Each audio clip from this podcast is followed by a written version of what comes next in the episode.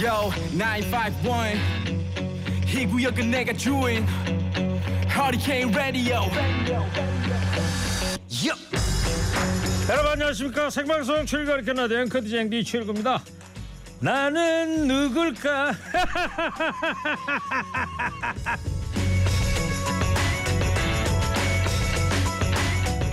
오늘은 동시 하나 소개해드리겠습니다.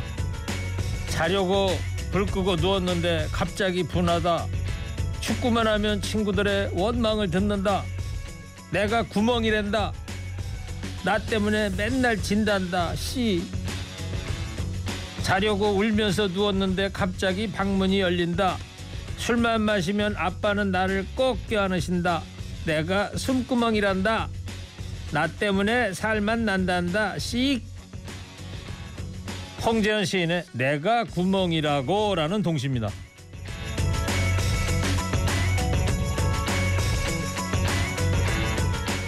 아이의 마음에 두 개의 구멍이 생겼네요. 구멍 때문에 씨 했던 마음이 다른 구멍 덕분에 씩 웃게 되기도 하는데요. 살다 보면 아이의 축구 실력처럼 내 마음대로 안 되는 일이 참 많습니다. 그러나 숨구멍보다 더 중요한 게 또 있을까요? 그것만 됐죠. 누군가에게 숨구멍이 되어준다면 오늘도 잘 살고 있다 싶습니다. 2월 1일 목요일 시동 거셨습니까? 좋은 음악 꼬랄려 시안정 무휴 하리칸 라디오 출격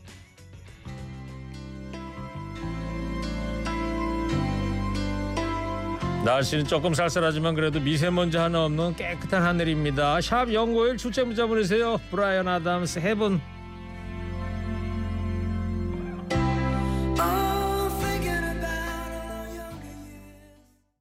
브라이언 아담스의 해븐 들으셨는데 반응들이 좋으십니다. 청취자 여러분들께서 브라이언 노래 좋아요.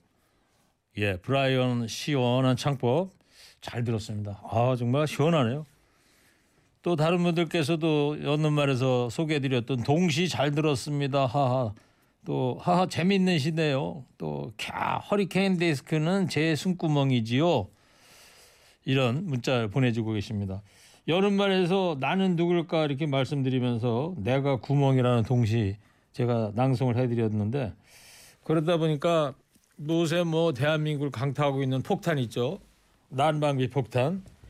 이 시절인지라 오랜만에 또 안도현 시인의 시가 떠오릅니다. 연탄재 함부로 발로 차지 마라. 너는 누구에게 한 번이라도 뜨거운 사람이었느냐.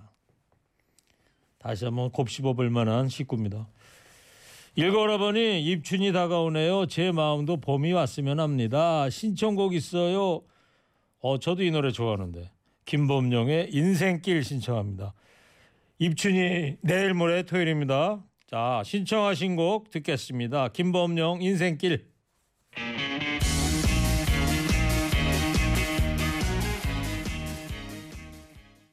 김범용의 인생길 들었습니다.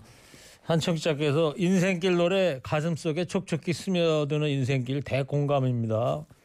저도 참 공감하는 노래인데 이 노래가 조윤섭 작사 김범용 씨의 작곡인데 노랫말이 참 와닿습니다. 욕심내지 않기를 미워하지 않기를 서두르지 않기를 사랑하는 사람들 가슴 아픈 사람들 모두가 함께 놀다가는 인생이다. 네. 오늘 허리케인 라디오는 주제가요 공교롭게도 오늘 7080이 될 수밖에 없을 것 같습니다. 지금 김범용 씨 저하고 갑장인데 이 노래 인생길 들었죠. 오늘 또 목요일이잖아요. 남자라는 이유로 3시부터 할 건데 오늘 특별 손님으로 대스타가 등장합니다. 홍서범 씨. 예. 간만에 옥슨 80에 불놀이야도 한번 들어봤으면 좋겠습니다. 허리케인 데스크 하겠습니다.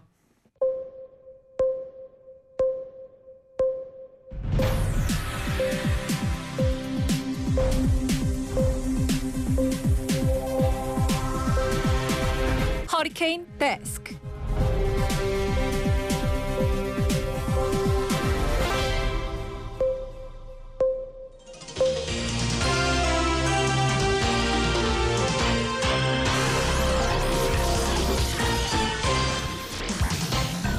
살기 힘들어도 지나치면 안 되는 세상 소식 전해드립니다. 허리케인 데스크 첫 번째 소식입니다. 159명이 희생된 12구 참사 당시에 박희영 용산구청장의 부실 대응이 검찰의 공소장을 통해 확인됐습니다. 참사 당일 용산구청 당직자들은 사람들이 밀집했다는 신고를 받고 이태원으로 출동하려고 했습니다. 그런데 갑자기 목적지를 대통령실 앞으로 돌렸는데요. 박 구청장이 다음날 대통령이 출근하니까 대통령을 비판하는 전단지를 떼라고 지시했기 때문이었습니다. 검찰은 구청장 지시로 구청 직원들이 전단지를 떼러 다니느라고 이태원 밀집 신고에 대한 대응이 어렵다고 밝혔습니다. 그동안 박 구청장은 할 수 있는 건 다 했다고 주장을 해왔는데요. 밤 11시쯤 도착한 현장에서의 대처도 이상했습니다. 박 구청장이 현장에서 전화를 건 대상은 서울시도 아니고 행안부도 아니고 경찰과 소방도 아니었습니다. 엉뚱하게도 권영세 통일부 장관이었습니다. 권영세 장관은 용산이 지역구라서 구청장 공천에 영향력이 큰 현역 의원이죠. 시민한테 봉사한다고 해서 뽑아놨더니 시민보다는 권력에 충성하고 있었네요. 간신배가 찬 거라니 백성의 삶이 참혹할 수밖에. 조선시대 어느 충신의 한탄이 어째서 지금 가슴에 와 닿는 겁니까?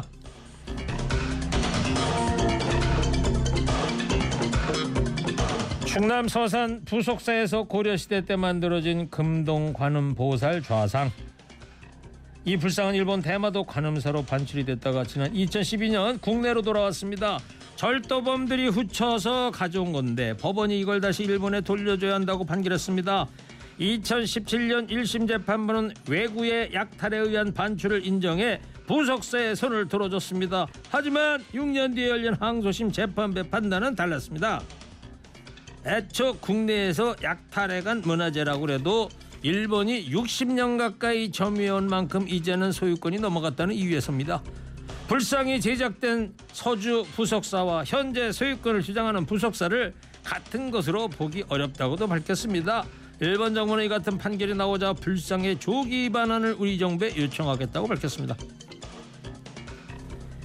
애초에 일본이 훔쳐간 건데 훔쳐간 걸 다시 절도범한테 돌려주는 게 맞는 건지 모르겠시오.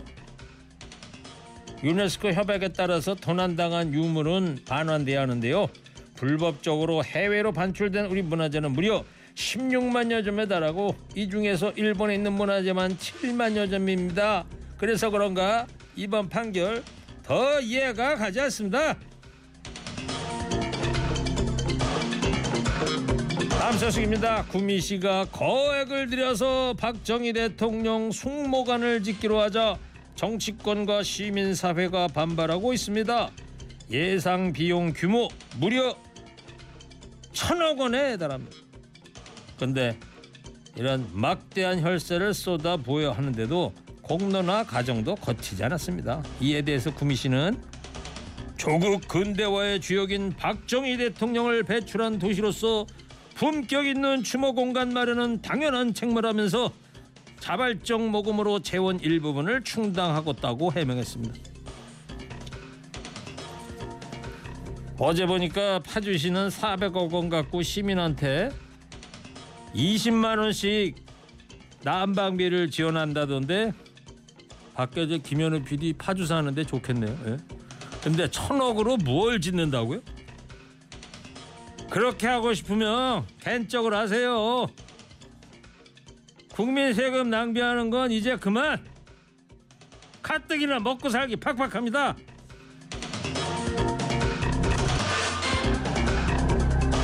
신형 휴대전화를 판매하기 위해서 구형 아이폰의 성능을 일부러 떨어뜨렸다면서 지난 2018년 국내 소비자들이 애플을 상대로 대규모 소송을 제기했는데요.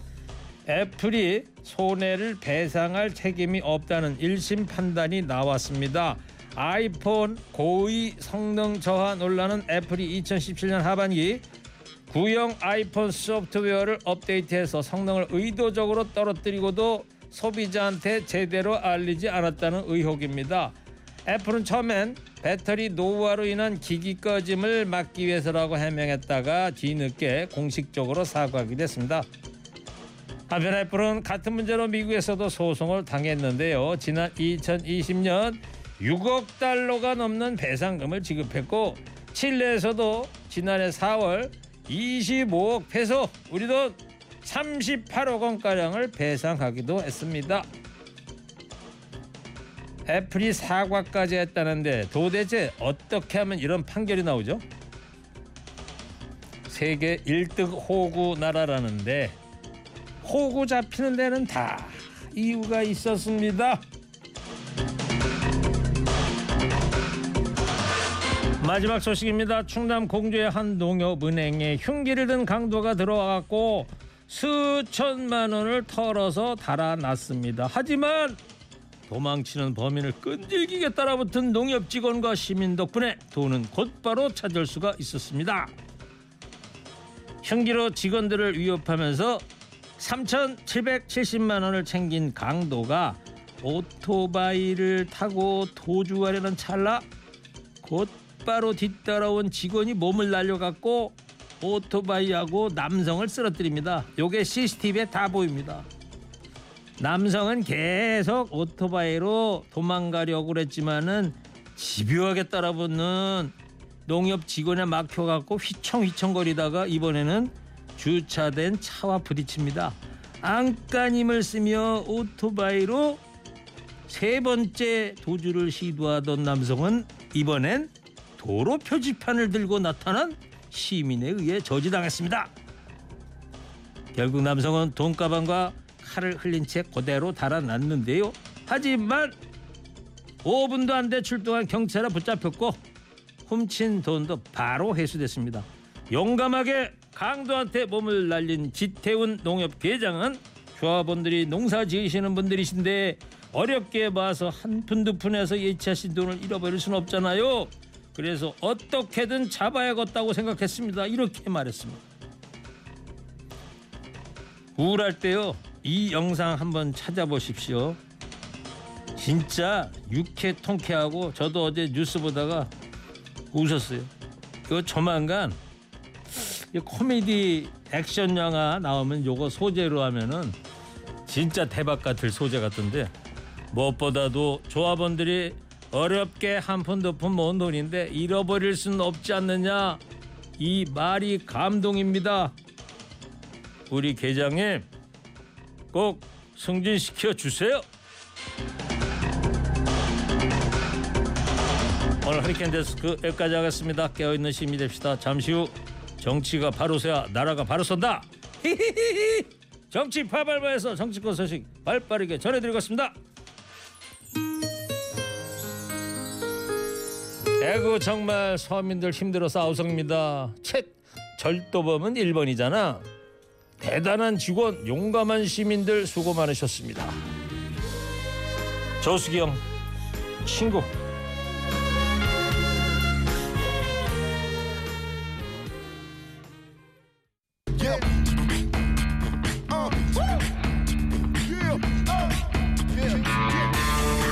정치가 바로 서야 나라가 바로 선다. 정치권 소식 발빠르게 전달해 드립니다. 정치 파발마.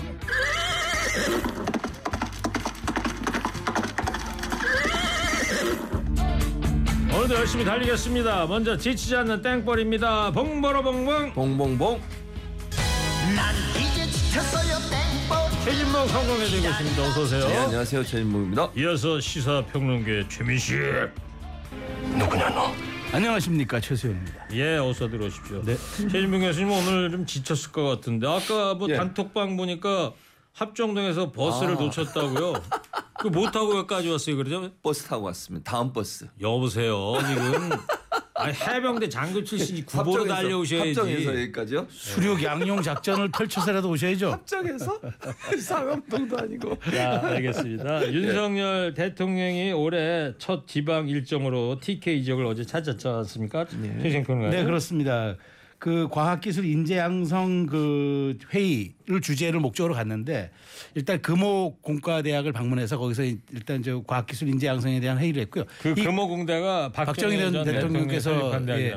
이 과학기술 인재 양성 회의의 의장이 대통령입니다. 그래서 이제 주재했는데 정부 합동으로 이제 운영하는 건데 어쨌든 저 그 박정희 대통령께서 건립한 금호공대를 찾았다는 거는 그 정신을 계승하겠다 라는 어떤 그런 좀 메시지가 담겨져 있지 않느냐라고 분석하는 박정희 게 전. 대통령의 업적을 계승하겠다. 네, 지금 우리가 경제 위기니까 네. 그런 박정희 모델로 우리가 과학기국이라든가 이런 것으로 인해서 이 위기를 한번 돌파해 보자. 최진명 교수님은 뭐라고 보세요? 저는 박정희 전 대통령 생가도 방문했다 그러거든요. 그러니까 저는 TK 민심을 붙잡겠다는 의도라고 보여져요. 이번에 생가는 처음 방문한 게 아니잖아요. 세 번째입니다. 운동 기간 중에 지금 네, 대선 때도 세 방문하셨고요. 번째인데, 네. 근데 이제 제가 볼 때는 윤석열 대통령 입장에서는 지지율이 지금 계속 답보 상태에 빠져 있고 30%에서 지금 머물러 있는 상태잖아요. 그리고 여러 가지 일들을 하는데도 불구하고 논란이 많다 보니까 결국은 지지율이 안 오르니 네. TK 지역이 보수의 핵심이고 심장이니까 거기서부터 다시 결집을 시도하겠다는 의도라고 예, 보여져요. 전당대회도 좀 있고. 예, 맞습니다. 거기에 이제 뭐 본인이 뭐, 뭐 노골적으로 말씀을 안 하셨지만 밀고 있는 김기현 후보에 대한 지지세도 어느 예. 정도 확보해야 되고 이러다 보니까 결국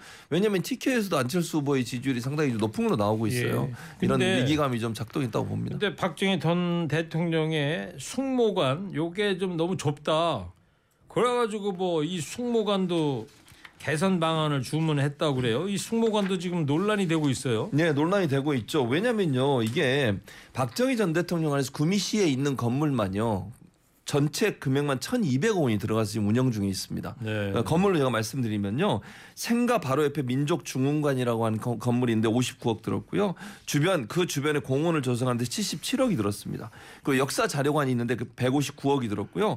새마을 운동을 주제로 한 공원을 조성하는데 907억 들었어요. 네. 그 공원 가장 중앙에 뭐가 있냐면 박정희 전 대통령 동상 있는데요. 그 동상 건립 17억 들었습니다. 그러니까 총 1,200억 정도가 들어서 지금 운영이 되고 있어요. 근데 또 1,000억 원을 들어가지고 또 새로운 건물을 만들거나 아니면 이거 증축을 하겠다는 거 아닙니까? 그러니까 천억 원이라고까지 정하지는 않았고 지금 추진위원회 숙모관 건립 추진위원회가 이제 구성해서 주- 하고 있는데 지금 여러 가지 의견도 있고 그래서 돈도 국비하고 지방비하고 그다음에 일반 국민 성금도 좀 모으자는 지금 여- 여러 가지 아이디어 예, 차원이고 알겠습니다. 지금 숙모관이 약간 어- 언덕 비탈길에 있어가지고 굉장히 협소하고 조금 좀 위험하대요. 다 그래서 보셨나 봐요? 아니 그러니까 보도를 보니까 그래요. 그래서 그런 점 때문에 저 가보지 못했습니다. 근데 그런 그런 점 때문에 아마 좀 추진하는 것 같은데 지금 과정이니까 한번 지켜보시죠. 알겠어요. 그냥 그래서 오늘은요 청자분께 이런 문자를 한번 받아보려고 합니다. 경북 구미시가 세금 천억 원대를 들여갖고 박정희 전 대통령 숙모관 건립을 추진 하려고 합니다. 여러분 어떻게 생각들 하신지 자유롭게 보내주세요. 예. 자 박근혜 전 대통령에게 이 생일 축하난을 보낸 것도 화제더라고요. 이것도 뭐 특별한 의미가 담긴 행동이라고 아, 그러니까 봐야 네. 될까요? 예, 저는 그 타이밍이 이제 좀 약간 그 교묘했는데, 그러니까 어저께 오늘이 이제 박근혜 전 대통령의 생일이라는 겁니다. 오늘이요? 예, 오늘이요. 그래서 어저께 방문을 대통령께서 하셨잖아요. 그래서 저는 그 타이밍이 좀 맞물린 것 아니냐, 이제 그런. 박정희 대통령의 말을 박근혜 대통령의 아버지시니까 그래서 그런 제가 아까 뭐 최 교수님께서는 TK를 가서 거기서 뭐 지지율 회복이라든가 이렇게 보는데 저는 그렇지는 않고요. 대통령께서 작년부터 끊임없이 과- 강조하는 게 과학 기술이에요. 그러니까 과학 기술을 빼놓고 우리 우리 대한민국의 미래를 얘기할 수 없다. 근데 금호공과 대학이 굉장히 그 사실 그 모델이거든요. 그러니까 뭐- 뭐냐면 여기는 교육, 취업, 정주 여건 이 세 개의 그 요건들이 사이클링 선순환이 되고 있는 구조이기 때문에 이런 것 특히나 금호공대를 설립함으로써 대한민국이 산업화의 기틀을 쌓았듯이 앞으로 우리도 미래를 보고 가자 그 메시지를 던지기 위해서 한 거지 TK에서 뭐 박근혜 전 대통령에게 난을 뭐 축하 뭐 난을 보낸 건 있지만 TK에서 뭘 지지율 회복에 뭐 시발점을 설자 그런 정치적인 뭐 그런 의도는 저는 있어도 아주 작을 거라고 생각해요. 그래서 잘못 해석하시는 거예요. 최진명 교수가 공침 쏘려고 네. 아니 금호공대도 있지만 그럼 예를 들어서요. 만약 정말 과학 관련된 거라면 차- 차라리 그냥 광주에 있는 과학기술대학을 가는 게 나아요.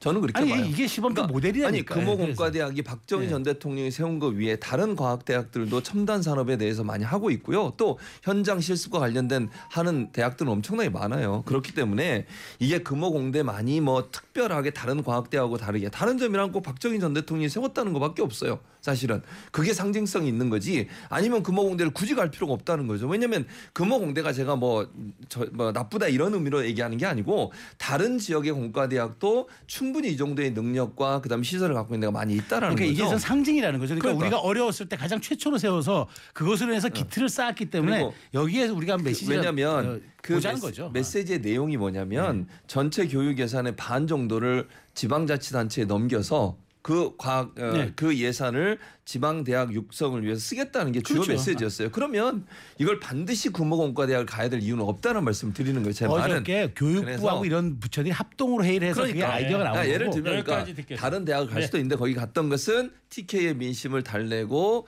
본인의 지지율을 높이려는 의도였다. 상징성 문제다. 저는 이렇게 생각해요. 여기까지 예. 듣겠습니다. 자, 오늘은 박정희 전 대통령의 숙모강 건립에 구미시가 세금 천억 원을 드리는 것에 대해서 청취자분들 어떤 의견 갖고 계신지 자유롭게 받고 있는데 몇 분 소개하고 가겠습니다. 엄동설안의 가스 전기 폭탄인데 천억이라 절대 반대합니다. 공천 개입 적당히 하세요. 그 돈으로 국민들 떡이나 사줘요. 민초들 춥고 배고픕니다.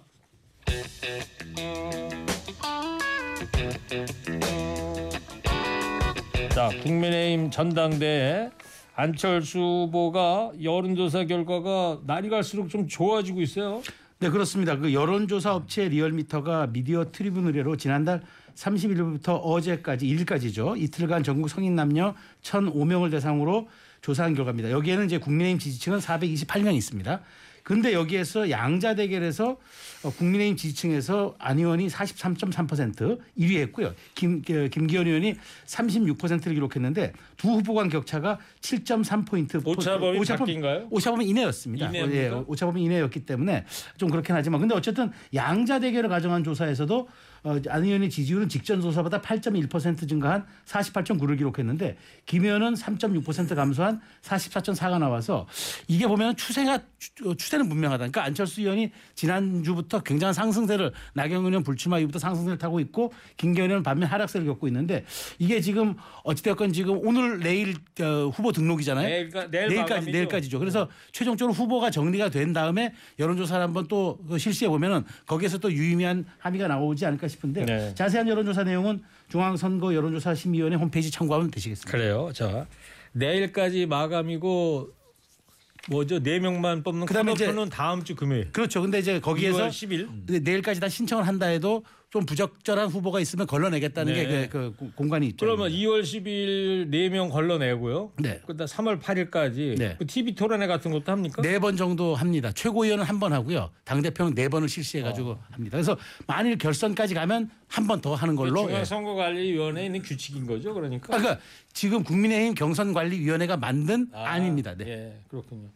자, 근데 두 후보가 나란히 어제 또 보수텃밭 대구를 찾아가서 세위 모으게 나섰는데 최진봉 교수님, 네. TK 표심의 향배 앞으로 어떨 것 같습니까? 저는 그러니까 전체 우리 전국적으로 안철수 후보의 지지율이 지금 상승세잖아요. 김기현 후보의 지지율은 좀 떨어지고 있는 거고 이거는 뭐 여론조사마다 뭐 차이는 약간 다를 수 있지만 그 추세 자체는 동일하다고 봐요 저는. 그러니까 나경원, 유승민 두 분이 출마를 안 하기로 결정하면서 그 표가 상당 부분 안철수 후보에 갔기 때문에 네. TK도 저는 크게 다르지 않을 거라고 봅니다. 왜 그러냐면 바람이라고 저는 보거든요. 그리고 또 하나의 문제는 뭐냐면 총선을 생각한다는 거예요. 이게 그냥 단순히 당 대표를 뽑는 것에서 끝나는 게 아니라 이번 당 대표가 총선의 공천권을 행사하게 되는데 그 총선을 과연 이길 수 있을까요? 어느 후보로 했을 때 이길 수 있을까? 이걸 고려할 수밖에 없어요.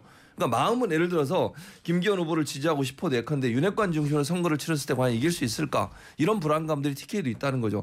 예전에 물론 룰은 다릅니다만 이준석 대표가 당선될 때도 그런 분위기였거든요. 그때는 대선을 앞두고 그랬어요. 대선 앞두고서 이준석 대표를 사람들이 TK에서도 밀었던 이유가 뭡니까? 결국 대선에서 이준석 대표 스타일 그그 어, 얼굴로 가야 된다라고 하는 판단이 섰기 때문에 바람이 확 분 거거든요.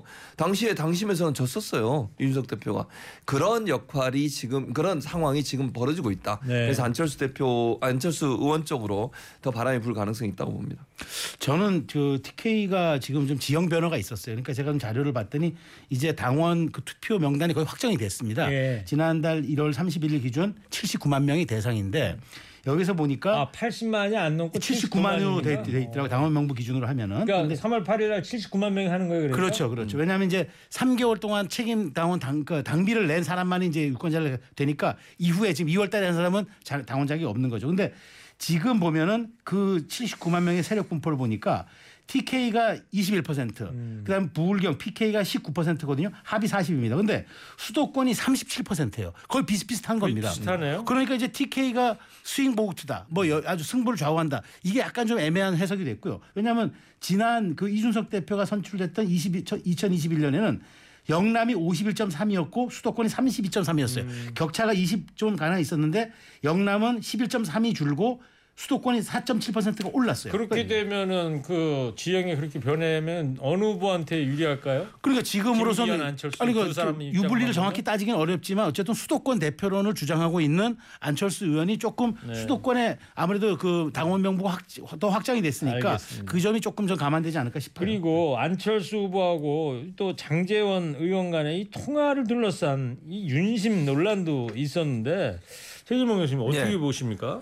아니 그러니까 저는 이것도 그러니까 안 의원이 그렇게 얘기를 했어요. 장재훈 의원하고 이제 저- 본인 측근이 네. 통화를 했다. 그래서 김장연대는 금이 갔다. 그러니까 제가 이제 느끼기는 이런 안철수 의원 입장에서는 이게 너무 친윤 반윤 이익 대결로 가는 걸 부담스러워하는 거예요. 그러니까 안철수 후보도 안철수 의원도 뭐 본인이 어쨌든 대선 과정에서 단일화를 했고 비윤이라고 보기 어렵다. 본인도 윤석열 대통령이 성공해서 열심히 뛰겠다 이런 의도라고 보여지거든요. 왜냐하면 그렇게 부분되는 순간 이제 친윤과 반윤의 대결로 구도가 되는 프레임, 프레임이 잡히는 것을 상당히 부담스러워하고 있다고 저는 보여지는데 그럼에도 불구하고 저는 안철수 후보 의원에게 좀 조언을 하자면 네. 그 쓴소리를 할 수 있는 대표가 되겠다는 말을 해야 된다고 생각해요. 그러니까 뭐 예를 들어서 현 정부 누구한테?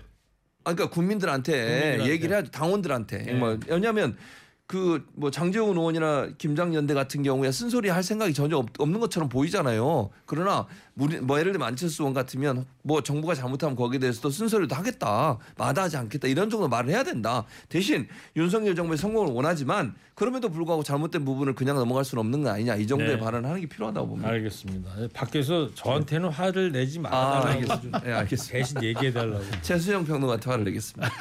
이걸 내세요. 근데 이런 가운데 말이죠.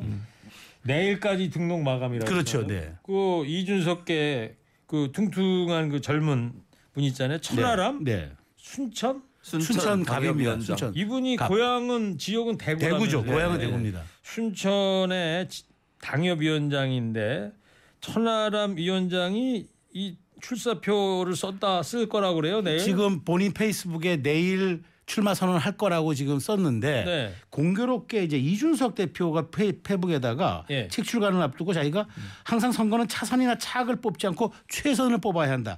그래야 후, 후, 회가 없다. 명심하자. 이 맥락을 놓고 보면은 차선은 이제 안철수로 해석이 되고 차악은 이제 그 이제 뭐 김기현 후보로 해석이 되지만 최선은 이제 천하람일 수도 있다. 이런 이제 해석이 되는 거죠. 예. 그래서 이제 이준석 그 대표가 이번 전 대표가 이번 경선에서 본인의 영향력을 좀 행사하려고 정치 지형을 만드는 것 아니냐. 그래서 이 천하람이 출마하는 것 아닌가 싶은데 사실 제가 천하람 그 위원장하고 제가 방송을 일주일에 한 번 같이 하는 게 있거든요. 예. 월요일 날 저녁 7시 밤, 밤 방송을 했는데 요번 월요일 예? 이거 뭐죠? 어제 며칠 전이죠. 예. 근데 전혀 징후가 없었어요.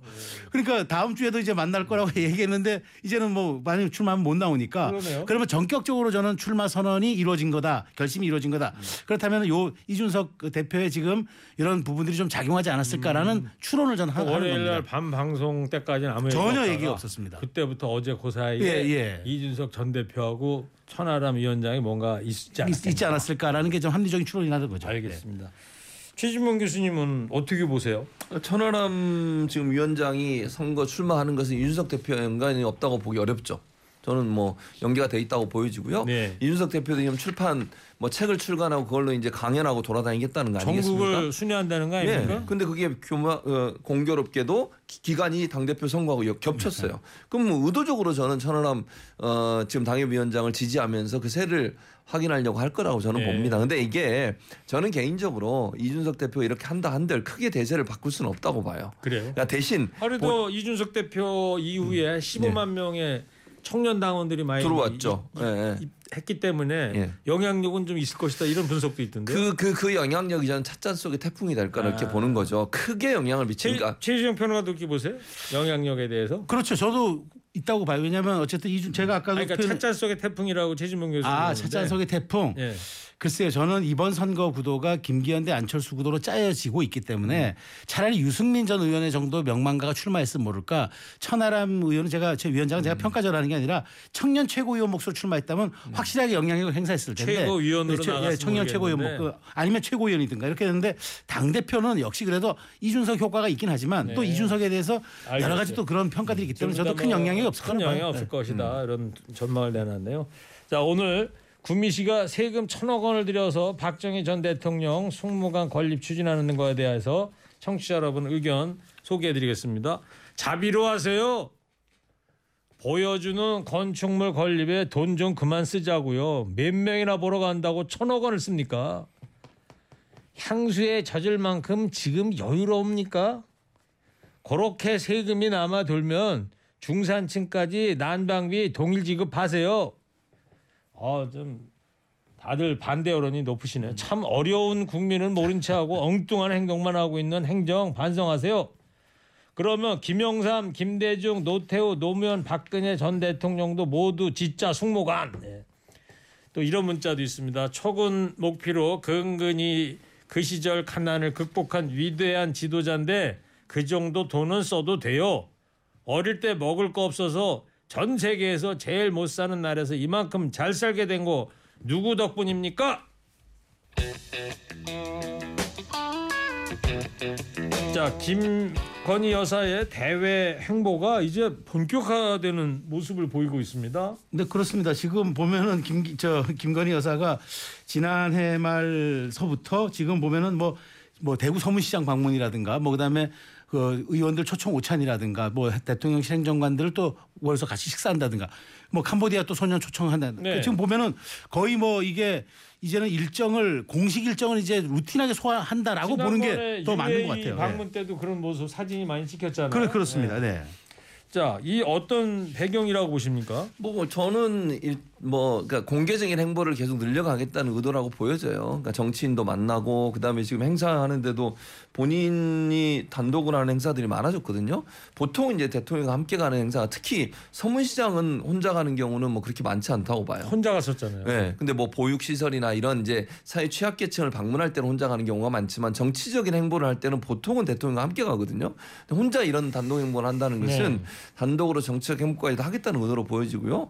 뭐 좋은 의미로 보면 대통령을 돕겠다는 의지지만 또 다른 의미로 보여지면 너무 정치적 행보가 잦아질 수 있다. 네. 이런 비판도 있을 것 같습니다. 그래서 이렇게 공개 행보가 늘어나면 아예 제2 부속실을 새로 만들어야 되는 거 아니냐 이런 얘기도 나와요. 그러니까 더, 더, 더 확실한 지원도 받고 그다음에 대통령 영부인으로서의 좀더 확실한 메시지도 좀 내고 그다음에 그것이 국민에게 제대로 평가받으려면 보좌 기구를 공식적으로 두는 게 맞다라는 지적은 저도 일견 타당한 점이 있다고 봅니다. 그래서 이 부분은 좀 대통령실이 고민해야 될 지점으로 보입니다. 네.